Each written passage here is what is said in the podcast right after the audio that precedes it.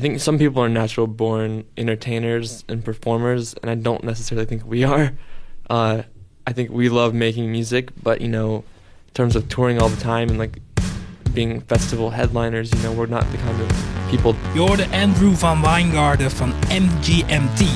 Die kun je kennen van hits zoals Kids, Electric Feel of Time to Pretend.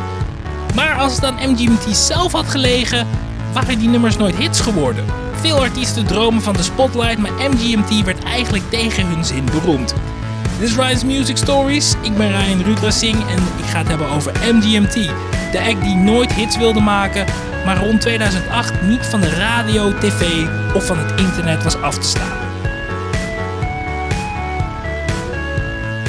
Als het gaat over MGMT hebben mensen het idee dat ze als een soort van grap hits hebben geschreven. En hoe grappig het ook zou zijn dat dit allemaal van tevoren was bedacht, het ligt allemaal net wat anders. Allereerst de naam, MGMT. Dat is een afkorting van management. Wat al een grap is over het feit dat ze een platendeal hadden getekend en toen dus een management hadden. MGMT is een band en heeft eigenlijk maar 2 permanente leden. Andrew VanWyngarden en Ben Goldwasser. 2 nogal eigenaardige creatievelingen die eigenlijk nooit hadden verwacht een platendeal te tekenen en ook absoluut niet bezig waren met bekend worden. Andrew en Ben willen vooral 1 ding. Muziek maken die niet hetzelfde aanvoelt, altijd iets nieuws proberen en altijd iets nieuws proberen te maken. Alleen dacht hun label daar net even wat anders over. MGMT's grootste hits komen eigenlijk niet van hun debuutalbum. Tuurlijk staan ze op hun debuutalbum Oracular Spectacular. Als je het nu opzet ga je die nummers horen. Maar ze komen eigenlijk van een EP die in 2005 uitkwam. 2 jaar voor hun debuutalbum. Ze hebben hun label zelfs lopen smeken om Electric Feel, Time to Pretend en Kids niet op hun debuutalbum te zetten of te gebruiken als singles. Uiteraard had hun label er scheid aan en ze brachten juist Electric Feel, Time to Pretend en Kids als singles uit. En dit zijn het soort artiesten die het leuk vinden om het geluid van een fluit na te maken in plaats van een echte fluit te gebruiken. Gewoon kijken van hey, hoe ver komen we? En ja, dat heeft MGMT ook echt gedaan. Tijdens live shows praten ze liever niet met het publiek, want dat vinden ze ongemakkelijk.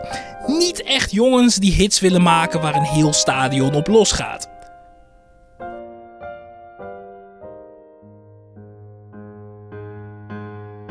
Ik denk dat MGMT al heel goed doorhad dat ze hits in handen hadden, die een succes konden worden. Maar niet het soort succes waar ze nou eigenlijk naar op zoek waren. Dus toen hun debuutalbum uitkwam met de nummers waar ze eigenlijk al klaar mee waren op muziekgebied, ontstond er een vreemde situatie. MGMT breekt door. En niet zo'n beetje ook. De hits van het album worden overal gedraaid en Kids belandt op de FIFA-soundtrack. Ze worden opeens overal geboekt. Ze krijgen een fanbase die verliefd is geworden op een sound die ze nooit meer gaan maken of zelfs willen maken.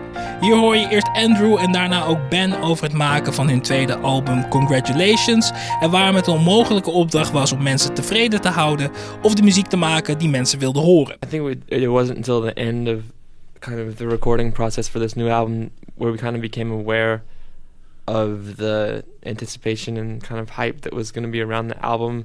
And really, it's kind of like a lose-lose situation. Like, if we had made an album that sounded like Kids and Time to Pretend Electric Feel, and people would have been like, oh, these guys are so, like, you know, right, unoriginal. They're just trying to bank in on their singles. And then, you know, if we did something that kind of departs from that sound, then people are like, they're trying to lose their fan base. So, I don't know. I think we're so far removed from how we were feeling when we wrote a lot of the more kind of upbeat dance songs on the first album, you know, that we wrote, most of the songs when we were in college, and we were playing a pretty different style of music and our shows were pretty different. And I think it'd be hard to force that right now. So we got a lot of gruff when we were touring with Montreal in 2005, playing these songs that people think are so precious now and like singing them karaoke style across the country. People were like, this is the worst band I've ever seen.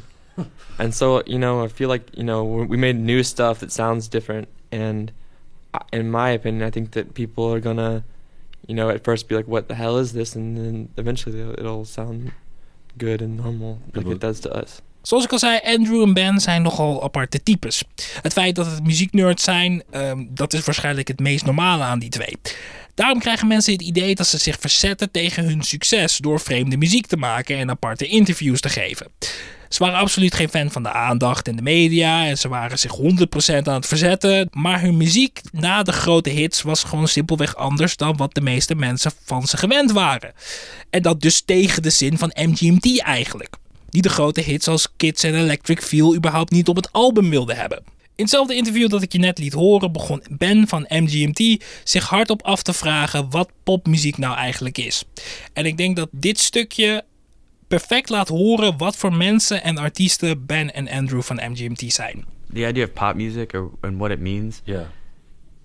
And what does it mean? Well, I don't know what it means. I don't know if we play pop music or not. I think it's, I don't know. Like, especially while I was reading like some of the article, like, you know, Billboard magazine articles or whatever, mm-hmm. just like where they really just break the success of something down by like what marketing strategies helped it to get to the top of the charts, and they really break it down like that concretely, and it's just, it makes me wonder even more about it. Like, it's just, it's all so crazy. I don't know.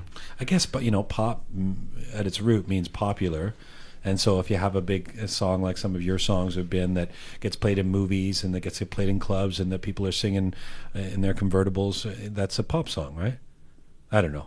Yeah, I think so. It also defines a genre, so it's difficult to... Cause, yeah. But then you can hear a song that, you know, for whatever reason never became successful, but you can tell it's... Totally, a pop song. Yeah, right. You can tell it's a pop song. The thing is, like, Ben and I think that, like, you know... Alan Vega's solo album that we can sing along to in our convertible is pop music. Right. So it's kind of subjective. Dus niet alleen was het nooit hun bedoeling om nou echt popmuziek te gaan maken. Ze begrijpen het concept popmuziek ook niet helemaal. En daar hebben ze groot gelijk in, want wat ze zeggen klopt als een bus. Er is popmuziek die absoluut niet scoort, maar wel gezien wordt als popmuziek. En er is popmuziek die popmuziek is, wat pop betekent populair. Maar die eigenlijk helemaal niks met de sound popmuziek te maken heeft. MGMT vindt pop maar een vreemd begrip. En ik denk dat hier het echte probleem zit. MGMT was altijd al een beetje vreemd. Trippy, mysterieus, psychedelisch, noem het hoe je het noemen wil. Kids, Time to Pretend en Electric Feel luisteren misschien wel lekker weg en worden gezien als lekkere electropop, maar het waren altijd al vreemde nummers. De clip van Kids met al die monsters heeft mij lichtelijk getraumatiseerd als kind. Maar omdat het catchy nummers waren, lette daar niemand echt op. En we vinden het natuurlijk ook wel fijn als artiesten een beetje vreemd zijn, toch? Nou, ik denk dat dat dus het probleem is. Ben en Andrew zijn heel vreemd. Niet een beetje vreemd, heel vreemd. En toen de muziek net zo vreemd werd als de artiesten zelf... haakten de liefhebbers van hun catchy electropopgeluid af en omdat ze niet echt bezig zijn met roem, hebben ze ook nooit meer zo'n groot publiek bereikt.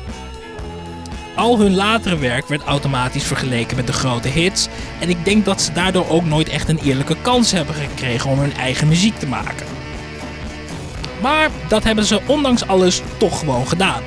Na hun eerste 2 albums hebben ze nog een paar platen uitgebracht, hun 3e album heet MGMT. Meestal doen bands dat bij hun debuutalbum, het album naar zichzelf vernoemen, maar ja, MGMT is een beetje vreemd. Hun 4e album, Lil Dark Age, is inmiddels al 5 jaar oud. Ze hebben een veel kleinere fanbase dan toen ze doorbraken. Maar dat is mooi als je eigenzinnige muziek maakt. Heel veel mensen kunnen er niks mee, heel veel mensen denken dat het troep is, maar de mensen die er iets mee kunnen, zijn ook meteen fans voor het leven. En ondanks wat ik je aan het begin liet horen, waarin ze zeggen dat ze geen festivalheadliners zijn, heeft MGMT op voldoende festivals gestaan. Ze stonden vorige maand nog op een festival, dat was wel hun eerste festival in 5 jaar. En daar deden ze nog wat bijzonders, ze hebben alleen nummers gespeeld van hun debuutalbum. Het is in ieder geval goed om te zien dat ze geen hekel hebben gekregen aan hun hits zoals sommige andere artiesten. Dus als je heel erg nostalgisch wil worden en MGMT al hun grote hits wil zien spelen in 2023, zoek dan even naar beelden van ze op het Just Like Heaven festival. En ze zijn ook bezig met nieuwe muziek, alleen die heeft flinke vertraging. Want ze zouden eigenlijk in 2022 vorig jaar iets uitbrengen, maar toen kwam er niks. En nu zijn we halverwege 2023 en we hebben nog steeds geen nieuwe muziek. Maar ze staan wel op festivals, dus het is een beetje... We gaan het meemaken. Niet dat ik daar ooit over zou zeiken met hoe onregelmatig ik deze podcast upload natuurlijk. 1, 2, 3, 4. Dit was het verhaal van MGMT en Rayen's Music Stories, de podcast met verhalen uit de muziekgeschiedenis. Wil je meer horen van mij? Dan heb ik nog een hoop andere afleveringen voor je.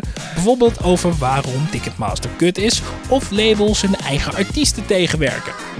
Wil je weten waar de volgende aflevering over gaat en ook clips terugzien van de podcast?